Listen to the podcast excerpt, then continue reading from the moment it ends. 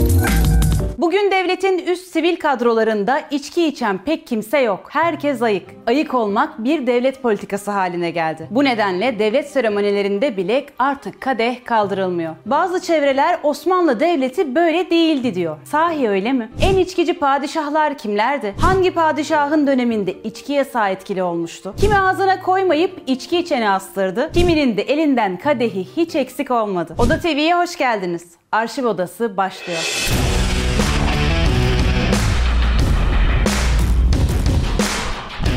Adı Osmanzade Tayyip Ahmet. Şairliği, padişah özel katipliği ve tarihçiliği vardı. 11 kitap yazdı. Telhisi Mehasinil Adap adlı kitabında ise padişahların özel hayatlarına ait bilgiler mevcuttu. Bugün anlatacaklarım da bu kitaptan bilgiler. Osmanlı'nın ilk sultanları ağızlarına içki koymadı deniliyor. İlk padişah Osman Gazi dini bütün Şeyh Edebali'nin damadı olduğundan kadehin gül rengine rağbet etmemişti. Osman Gazi'nin oğlu Orhan da içkiden uzaktı. Her iki padişah da içki içmiyordu. Ama toplantılarda komutanlarına iltifat etmek maksadıyla içki sunmuşlardı. Bu adet Yıldırım Bayezid, Çelebi Sultan Mehmet ve Sultan 1. ve 2. Murat döneminde de devam etmişti. Kitabın aksindeki bir iddiaya göre Yıldırım Bayezid içki içiyordu. Padişahın içki ve içki meclisi düşkünlüğünün sebebi eşi Sırp prensesi Maria Despina'ydı. Yavuz Sultan Selim içki kadehine fazla iltifat etmezdi. Ancak ara sıra içerdi. Çabuk sarhoş olur ve şiir okurdu. Kanuni Sultan Süleyman'ın ilk zamanlarında musiki dinlerken içki içmişliği vardı. Ancak daha sonra içkiyi yasakladı. Osmanlı'nın yasağı 3 gün sürer deyimi doğruydu. Kısa bir zaman sonra içki yasağı unutuldu ve meyhaneler yeniden açıldı. Padişahlar arasında içkiye en düşkün isim 2. Selim'di.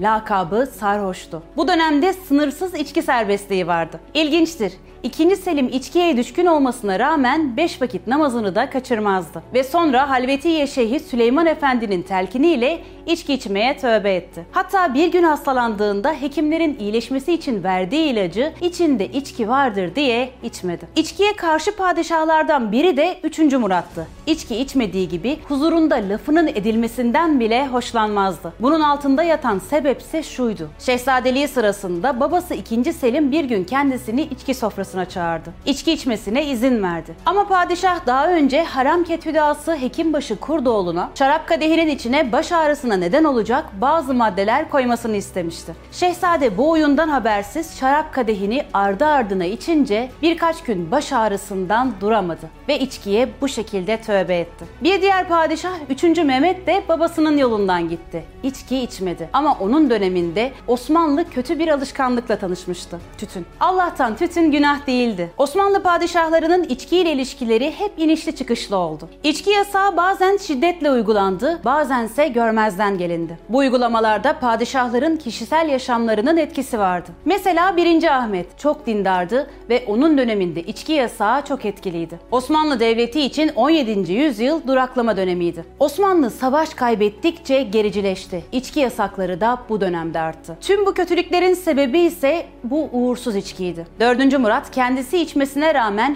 halka alkol, sigara ve kahve kullanmasını yasakladı. İçki içenler dar ağaçlarında sallandırılıyordu. Sultan İbrahim döneminde yeni keyif verici maddeler ortaya çıktı. Bunların başında burundan çekilen enfiye yani burun otu vardı. Bir sonraki padişah 4. Mehmet avcılığa ve eğlenceye çok düşkün olmasına rağmen içkiden uzak durdu. Hatta yasakları katılaştırdı. Ve 17. yüzyıldaki içki yasağı Osmanlı'yı yeni bir alkol çeşidiyle tanıştırdı. Rakı. Rakı görünürde sudan farklı olmadığı için içki yasağını delmek maksadıyla Osmanlı'ya giriverdi. Görüldüğü gibi bize ait zannettiğimiz rakı maalesef milli içkimiz değildi. Rakı sözcüğü Türkçe değil Arapçaydı. Arap ülkelerinde arak denilmekteydi. Rakıyı Osmanlı sarayı da pek sevdi. 3. Ahmet çoğunlukla geceleri hünkâr sofrasında, balkonda yumuşak yastıklar içerisinde yarı yatmış bir halde oturup sadrazamı, şairleri ve dal kabuklarıyla rakı içerdi. Bir sonraki padişah 1. Mahmut da içkiyi çok seviyordu. İçkinin seyri 18. yüzyılda da değişmedi. Bazen yasaklandı, bazen de serbest bırakıldı. Ne zaman paraya ihtiyaç duyuldu, içki içimi serbest bırakıldı. Çünkü alkolün alım satımından alınan zecriye vergisi hayli yüklüceydi. Aynen bugün olduğu gibi ithal edilen içkiden alınan fon getirisi de hayli iyiydi. Osmanlı Sarayı tarih boyunca ne trajedilere tanıklık etti. 3. Mustafa yemeğine zehir konularak öldürüleceği korkusuyla hep panzehirler kullandı hastalandı ve bunun sonucunda uyuşturucu bağımlısı oldu. Osmanlı'da içkiye savaş açan son padişah 3. Selim oldu. Musikiye olan ilgisiyle bilinen bestekar padişah ne kadar meyhane varsa hepsini kapattı. Yasağa rağmen içki içmekte ısrar edenleri astırdı. Sonra ne oldu? Son dönem Osmanlı padişahları arasında içkiye en düşkün kişi 2. Mahmut yasakları deli verdi. Tarihçi Necdet Sakaoğlu'na göre Abdülmecit içki bağımlısıydı. Bazı geceler kör kütük sarhoş durumda mabeyinciler tarafından arabasına konulup saraya götürülüyordu. 2. Abdülhamid'in anılarına göre kardeşi padişah 5. Murad'ı içkiye alıştıran geceleri sık sık buluştuğu şair Namık Kemal'di. Batıcı iddiatçıların padişahı 5. Mehmet Reşat ağzına içki koymazdı. Kimilerine göre hain olup kimilerine de olmayan son padişah Sultan Vahdettin de içki kullanmayanlar arasındaydı. Sizce Osmanlı'yı büyütenler ayık kafayla gezmiyordu. Batıranlarsa hep ayıktı gibi absürt bir değerlendirme yapabilir miyiz? Asla. O zaman İçene afiyet, içmeyene selam olsun. İzlediğiniz için teşekkür ederim. Videoyu beğenmeyi ve Oda TV'yi takip etmeyi unutmayın.